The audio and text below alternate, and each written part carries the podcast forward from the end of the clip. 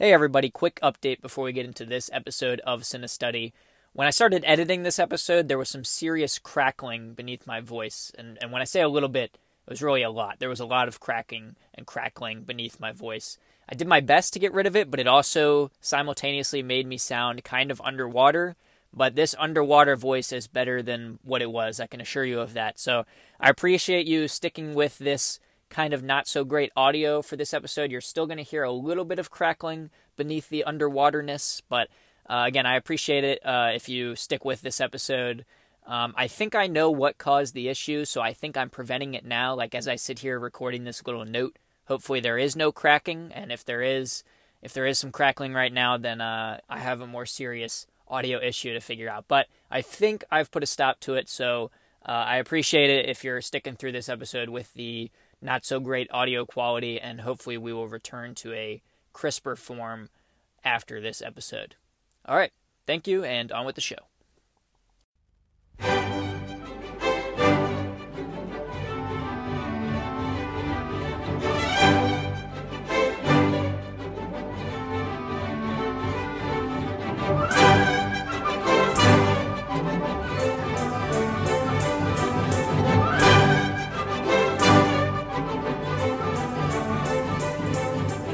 Welcome to Cinestudy, comprehensive takes on what makes movies great. Now for our 42nd episode, the podcast for life, the universe, and everything. Rebel Without a Cause mini review.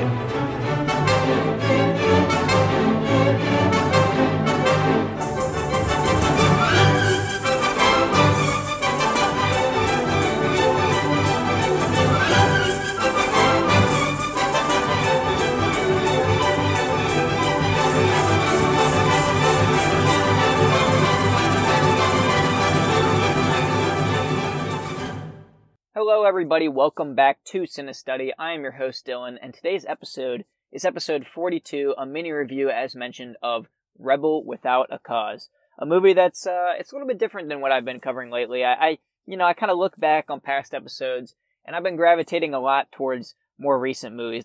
There's not a lot of classics on here, and so why not take it way back to 1955 to a certifiable, iconic classic, Rebel Without a Cause.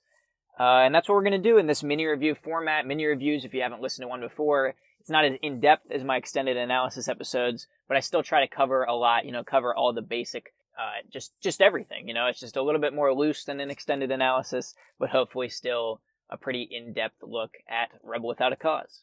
Before we get into this review, there's a couple things I want to get out of the way. First of all, in typical Cinestudy fashion, this mini review will be divided into both spoiler free and spoiler full sections. So you can listen to this without having seen Rebel Without a Cause until I start talking about spoilers, or all at once if you've already seen it, or all at once if you say, I don't really care about Rebel Without a Cause, although I don't know why you would be listening to this then. And there are certainly some spoilers to talk about here, so be warned. The second thing I want to say is I've been saying for, you know, months now, maybe even over a year now, I want to make an extended analysis, and the episode has just not been there. I made one halfway, and I just was not happy with it at all and I scrapped it. And, and some of you may have seen that on Instagram. Just in general, in the last year, episodes have come pretty sparsely, I would say. So I want to say right up front that my dream of making this show more consistent in terms of a schedule, I just don't know if and when that will ever come to be. So I thank you guys who listen and stick with the fact that episodes come at very random times and pretty large gaps between them at times. Uh, it's really just more of when inspiration hits that I record a podcast, something I really find uh, you know, worthy of talking about on this podcast because I do like to really outline my thoughts before going into an extended analysis. That's something I started more recently, maybe around the La La Land episode. Uh, and I think it made the episodes better, but it also makes them a little bit more difficult to record. I've talked at length about all of this before on past episodes about extended analysis. But all that being said, I am outlining one right now. It is one I actually plan on doing. You know, the thing is, as mentioned, I don't know when it's going to happen that I'm going to be able to record this or even just finish outlining it because there's a lot that needs to go into it.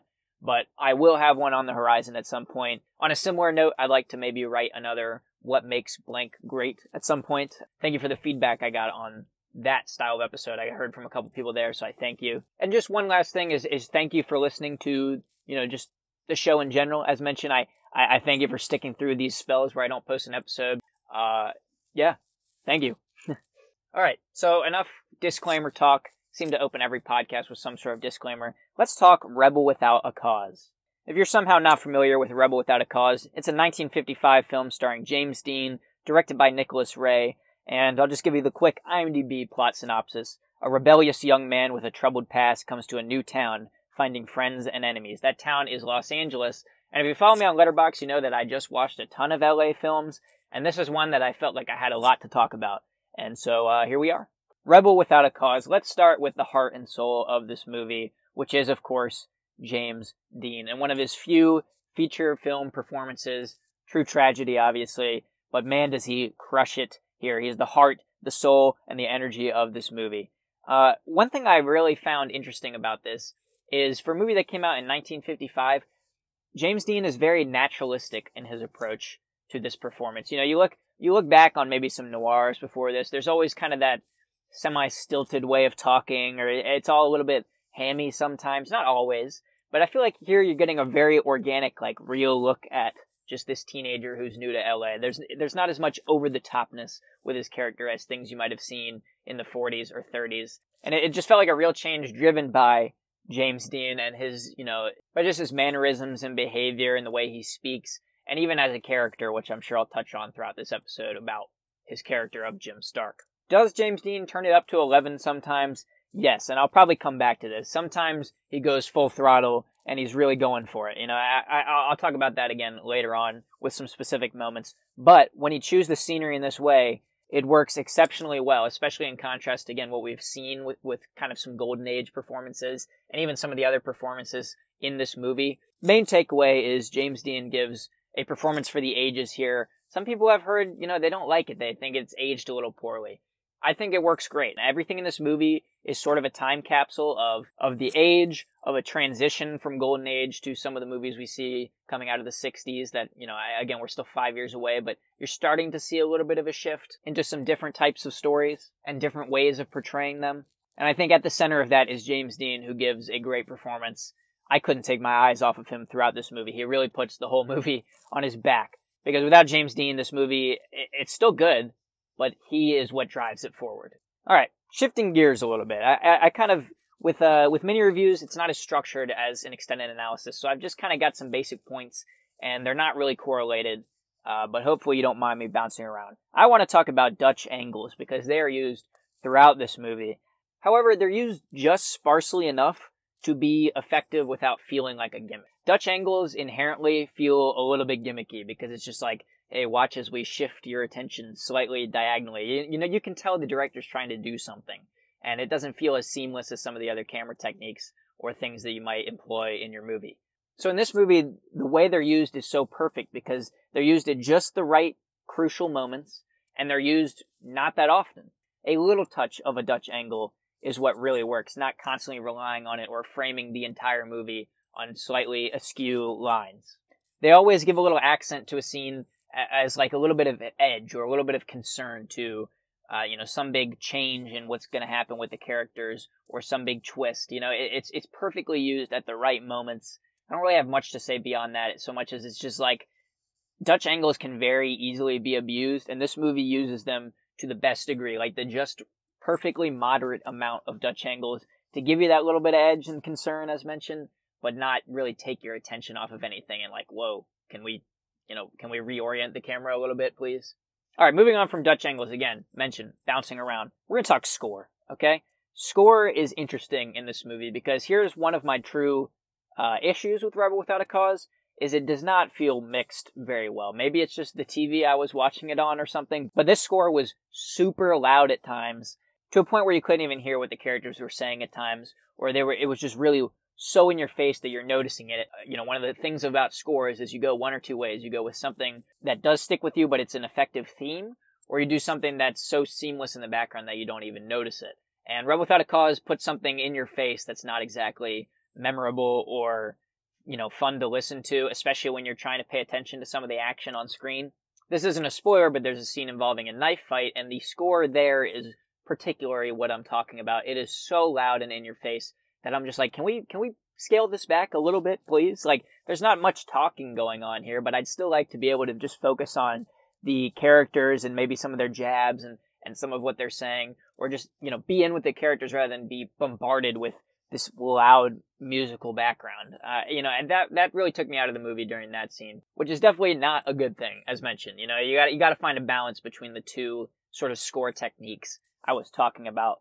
I think that's probably the weakest point of Rebel Without a Cause, but because it's the weakest point, I don't want to linger on it too much. Let's move on to just some of the ideas in this movie. All right, we're going to kind of move on from some of the technical elements because I don't feel like there's, you know, a ton of stuff to talk about here. I'd rather talk about some of the actual things going on in this movie in a way that will not be spoilerful yet. We're still in the spoiler free territory for a good amount of time here. Let's talk Los Angeles for a second because this movie's set in Los Angeles and Los Angeles wasn't really a place where you set your movie in at this time. You know, there had been some really iconic LA movies before this, you know, uh, Sunset Boulevard or any of the movies about making movies. But here we're getting a Los Angeles that's not just a place where you make movies or a place to pretend is the Wild West or something else, and actually just looking at the people that live there or have just moved there and how they're navigating life. That's a real difference from some of the stuff we've seen, and it makes Rebel Without a Cause a really fresh thing looking at it chronologically. You're taking Los Angeles, you're giving it like very real stories rather than sort of the facade that people retroactively see, sort of the luster of Hollywood and things that people see. You're just looking at the lives of some teenagers, and I think that's a really cool contrast that I feel like was kind of unintentional. Like, sure, Los Angeles was the movie making place at this time, but that perception has really even increased over the years. I mean, that's what we see Los Angeles as. It's Hollywood. And this movie kind of takes a spin on that. There's nothing touched here about making movies. It's just suburbs and navigating social hierarchies and stuff like that. I think that's a really unique thing to do, and it works exceptionally well. So within that, let's talk some ideas. There's kind of this contrast in this movie of, as mentioned, the suburbs, and then these sort of huge monoliths, these big locations. For for big portions of this movie, you're with Jim Stark just at his house or like in his neighborhood, and it feels pretty typical, honestly. It feels like it could be anywhere, just small town USA you know, you get some palm trees and you can see some distinctly Californian architecture at times, but it really feels applicable to anywhere in the country, which I'm sure was a choice because you're trying to tell this story of a teenager. This is going to resonate with a lot of people. And I think, I think moving it into this bright, sunny area that's just, oh, look at this glorious life in California maybe takes away from that a little bit. So I appreciate that sort of choice to put in this very standard suburban situation However, you then move to these, again, these big monoliths is kind of a word that jumps to mind when I think of it. The Griffith Observatory, or, you know, an abandoned mansion in the hills, or the steep cliffs over the Pacific. You know, these are distinctly Los Angeles things. That serves a couple of purposes. One, you know, I mentioned James Dean turns it up to 11. The movie as a whole, and I'll come back to this, has a lot of melodrama and just really amplifying the stakes beyond what maybe the issues you see in this movie would be. And so creating a huge backdrop like the Griffith Park Observatory, it just automatically adds to that melodrama and that boosted sense of stakes. But what this kind of contrast also does is pretty clearly a sort of escape from the mundane and from conformity. And there's kind of a couple different paths here to look at. First of all, on just a pure surface level, you're taking this kid, Jim Stark, who lives in the suburbs, and you're putting him in these inherently risky and kind of exciting situations of being in an observatory up in the hills at night all alone or being in this huge abandoned mansion lit only by candlelight. Like if you're trying to demonstrate Jim as a rebel, that location change is a big step. But still with a little bit of edge to it. You know, it's a little bit creepy being in this observatory at night. It's a little bit odd being in this mansion. Just doesn't feel quite right, even if it does feel like this escape with the people who you've truly come to care about. By the way, when they're at that mansion, that's a Sunset Boulevard pool. That's pretty cool, right? The other thing is when you're in this observatory the first time, you're getting this huge cosmic discussion of like the end of the world, these these big transcending cosmic issues. And then you're placing Jim Stark in that observatory when it's his issues that are right in front of him are being encountered, you know, like what's going to happen to his friends and stuff like that. It's a great way of maintaining that melodrama that really this is not just some sort of minimal issue. It's not something to just kind of be disposed of. This is a real thing for Jim Stark. This is this is big for him. This is life defining for him.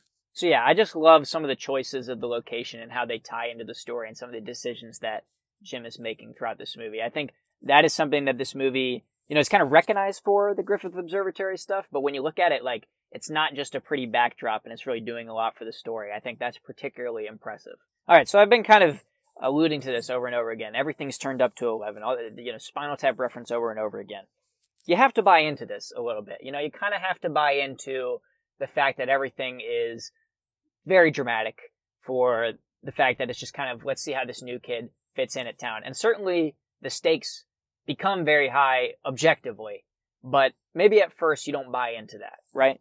I think if you really sit back and get really invested in Jim, which is easy to do with how fun and engaging James Dean's performance is, suddenly that maybe over dramatic tone you're watching becomes very real to you. At least it was to me. And I, I think that that's not going to work for everybody. But I think if you really get in with this movie and what it's going for and accept that it's going to do so on a very big level for the just situations of teenagers that it's dealing with, it becomes even better. Plus, beneath this melodrama, there's some great scenes. First of all, there's some great action scenes beneath the surface of, wow, this is kind of crazy that just some teenagers are doing this, right? I don't want to spoil too much, but there's a knife fight and there's something called Chicken Run. And those are both very suspenseful when they weren't drowned out by the score, by the way. Even if you're kind of not in with how over the top the story has come to at that point. Like, I didn't expect a knife fight in the opening 30 minutes or so of this movie. That's not much of a spoiler again, but it happens. And I'm like, this is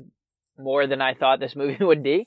But when you actually just sit there and watch it and, and take that dramaticism out of it and just focus on what's happening, it's well done. It's well shot. It's suspenseful. And I think you care about these characters so much that these scenes of suspense are given added significance. You know, you're really invested in this. Real quick on the knife fight, it also really sets the tone for the rest of the movie so that they can continue to have these big stakes. Like if you just, you know, stick with the first one, then the rest of the, you know, the chicken run and things like that feel a lot more natural. And then you really do care about the stakes because it's like, all right, this is the level we're going to go for. It, it kind of eases you into it in a sort of, the knife fight is sort of the practice round in a way. All right. I've rambled on enough about kind of weird themes and, and some of the more abstract stuff that I'm not even sure I uh, clarified my thoughts on very well.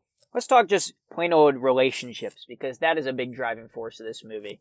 Uh, the most compelling relationship of this movie, of course, being Jim Stark and his parents. That's a it's, a it's a great triangle of characters. It gave me a sort of death of a salesman vibe. You know, the the son who doesn't quite know what he wants, but it's not what his father wants, and his father's not quite the role model that he should be in a lot of different ways. And I think that idea is really well executed throughout this movie. And that peaks with a certain argument scene. I don't think this is quite uh, spoilery enough to warrant placing in the spoiler full section. So there's an argument in this movie between Jim and his parents, and I'm going to talk about it here at length. If you really feel like, wow, that's too much, let me let me wait on that. Skip, just skip ahead. But I don't think this is really going to ruin anything. I'm sort of backing off my uh, almost OCD nature about spoilers that I've had uh, for many of these episodes. Some things, you know, they're not going to change your experience that much. So first of all, you've got the Dutch angles here. This is where they're used best. They tilt just enough to kind of represent who's got the upper hand in this argument because a staircase is used as kind of like a, a power hierarchy in the scene. You know, if you're up on the stairs, you're kind of in control of this argument. And the Dutch angle takes everything and it puts the three individuals on an equal level when the situation calls for it. So you're kind of using both the physical space and the movement of the camera to signify who's in control and which character is really driving the narrative at that point and where Jim stands in all of this. And I think that's a really cool kind of coupling of techniques. By the way, James Dean is really on his game in this scene. This is maybe his best acted scene in the whole movie. He crushes it here in so many ways. The anger, the just kind of despair you can feel, also the disappointment in his family. And it's all kind of been brewing up until this point. He let it out a little bit in the opening few scenes, but really reaches a peak here. You're also getting the character traits fully exposed. Like you can really get to the core of who these characters are in this scene.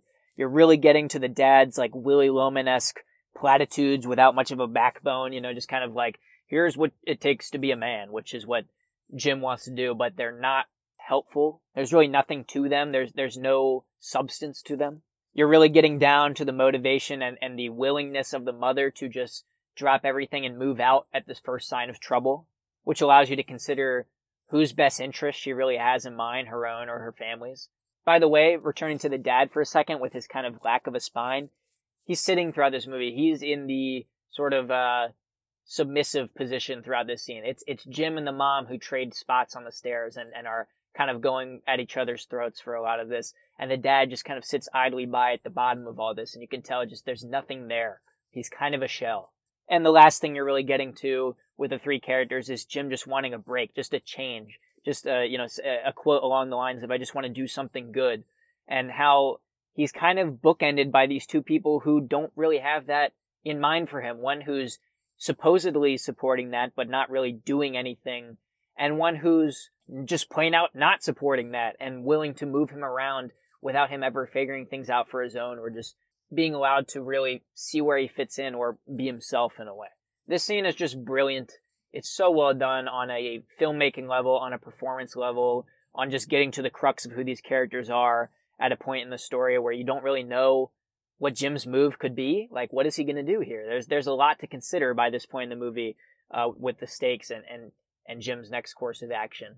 Easily my favorite scene from this movie, and I definitely felt it deserved to be talked about here in the spoiler-free section, so you can get an idea of what makes this movie so good uh, without just saving it for behind the spoiler wall.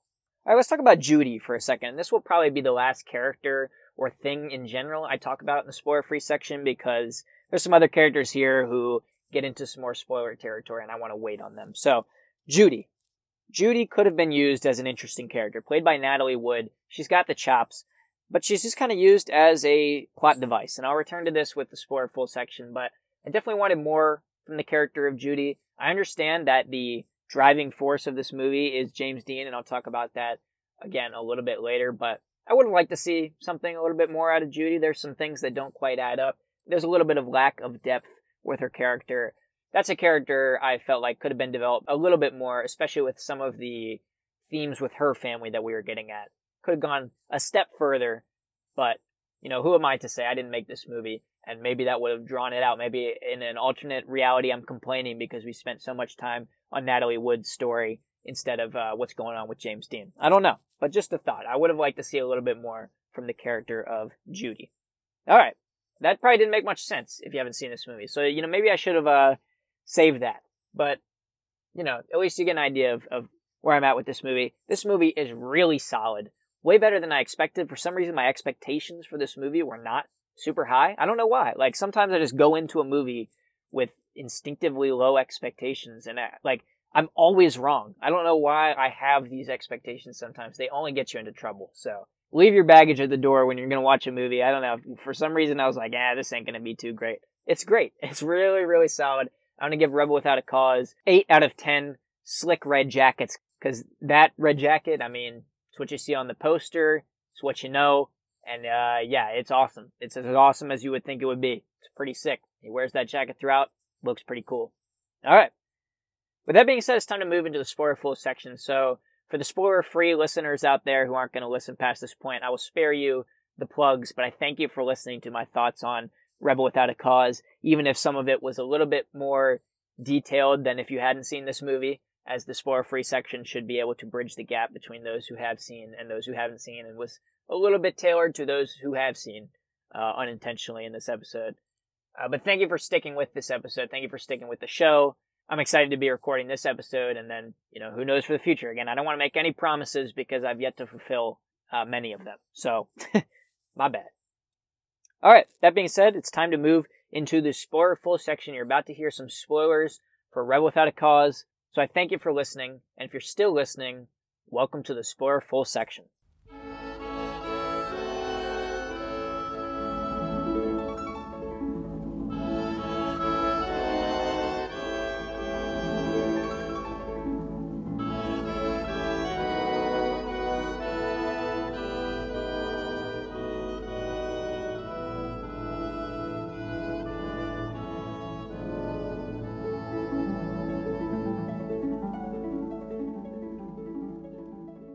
All right, spoilers for Rebel Without a Cause. I may change that robotic voice thing. That's been wearing on me a little bit, so uh, that that might change at some point. But let's talk spoilers. Let's start with the big one: Plato. Plato's death.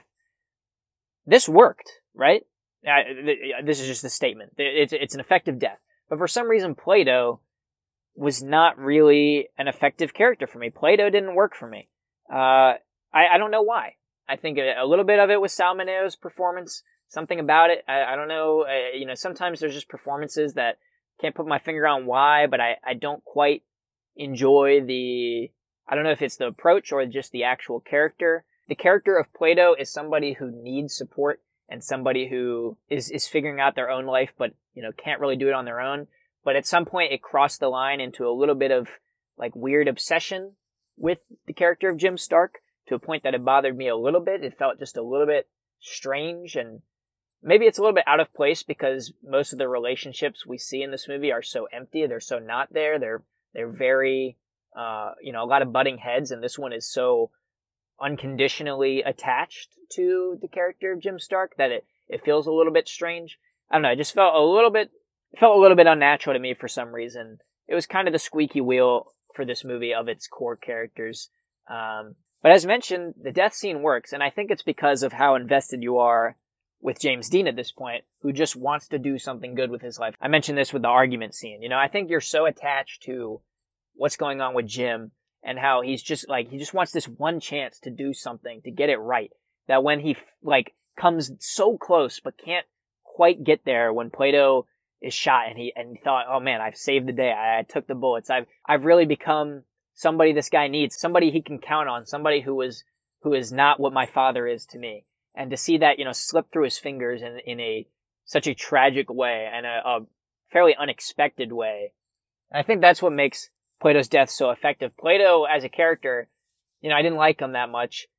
His death is still very tragic, but that was the extra salt in the wound, I guess you could say, or with who you're so invested in this movie that Jim's chance to like really turn his life around in a way that he like can feel like he made a difference and did something right as opposed to constantly being like shopped around to different to different neighborhoods and places and never quite uh, like being the, the puzzle piece that fits with the rest of the school or, or wherever he's been.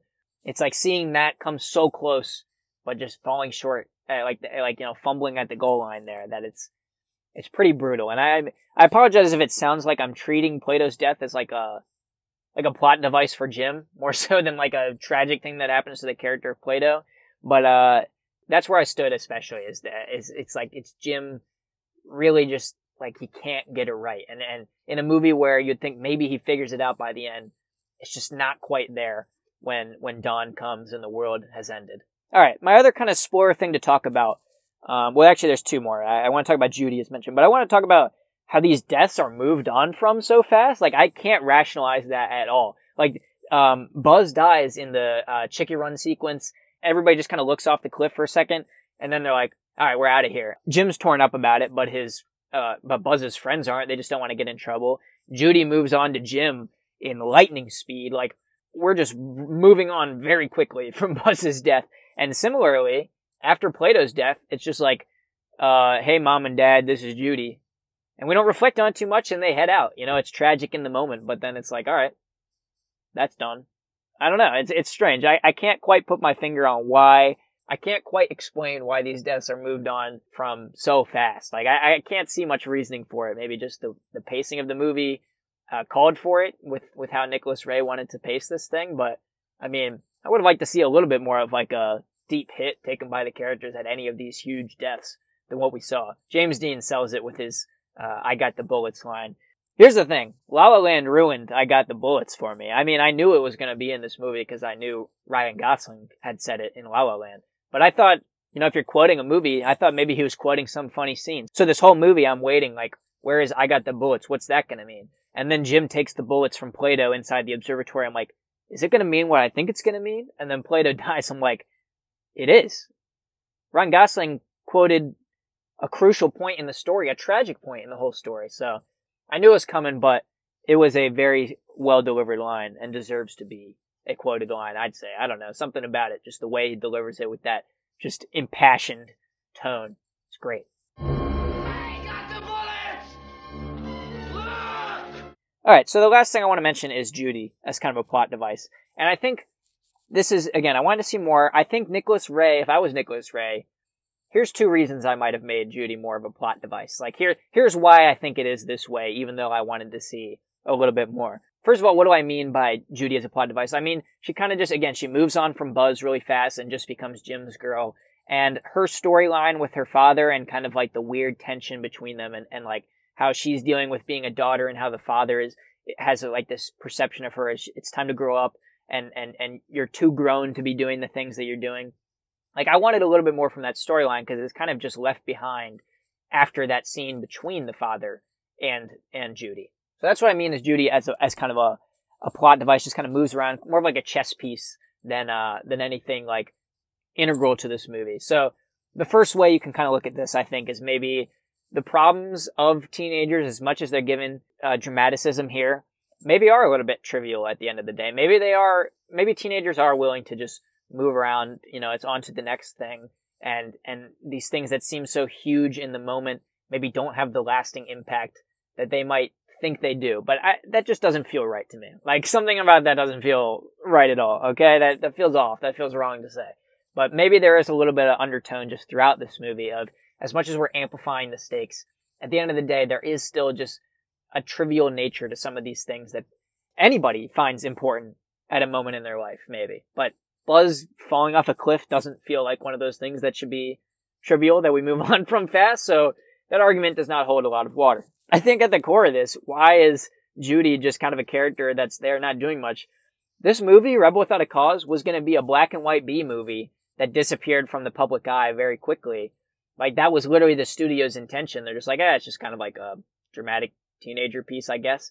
But then this movie gets James Dean attached and it turns from a B movie into like, whoa, we need to do a couple things here. One, we need to put all the attention on James Dean because he's the it guy right now. And two, now we have somebody who can really sell this story in a way that people haven't seen before because again, James Dean's really bringing a, a very fresh approach to acting in general for this movie.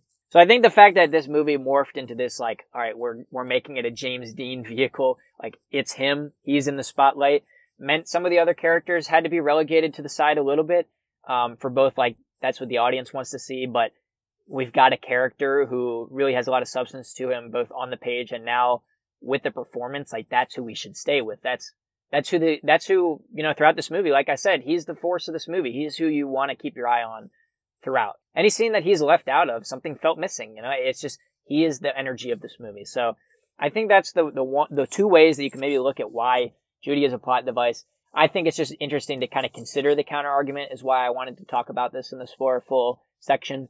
But personally, at the end of the day, I don't know. I wanted to see a little bit more from her. There's nothing much going on with her character. There's a great theme and argument set up between her and her father, and it's just again, it's it's just left behind as soon as we move on from that scene. So, I mean, you set it up in the police station, which is a, a great sequence at the beginning with the inspiration of uh, "You're Tearing Me Apart," Lisa, in there. But I, I don't know. It, felt like they really set it up great in those two scenes with Judy, and then it just kind of disappeared.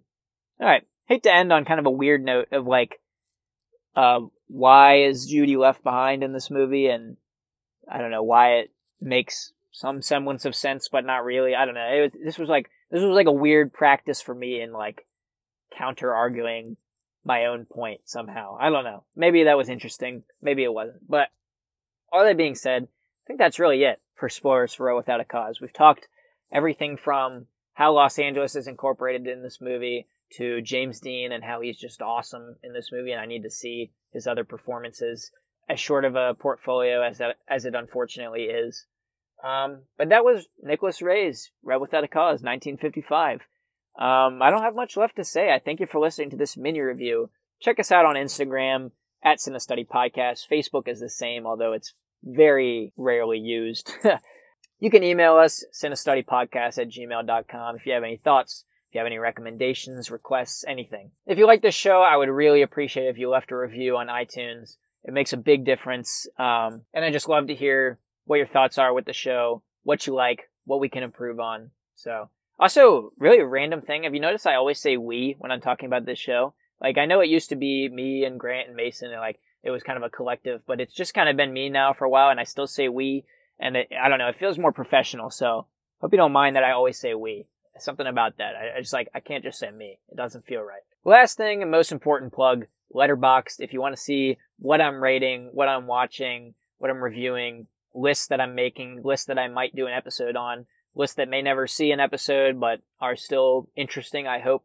Get on there, follow me at Film Dylan, And I will follow you back, of course, because Letterboxd is awesome and I love to see what people are watching. Alright, that's really it. Thank you for listening to this mini review. As mentioned, hopefully somewhere in the distant future will be an extended analysis and or a what makes blank great because I'm trying to workshop both a little bit right now. Um, I'd like to do a couple list episodes. I've got two big franchises I'd like to rank at some point. And uh, yeah, that's really it for Cinestudy. So I thank you for listening. I've been Dylan, and I'll catch you next time.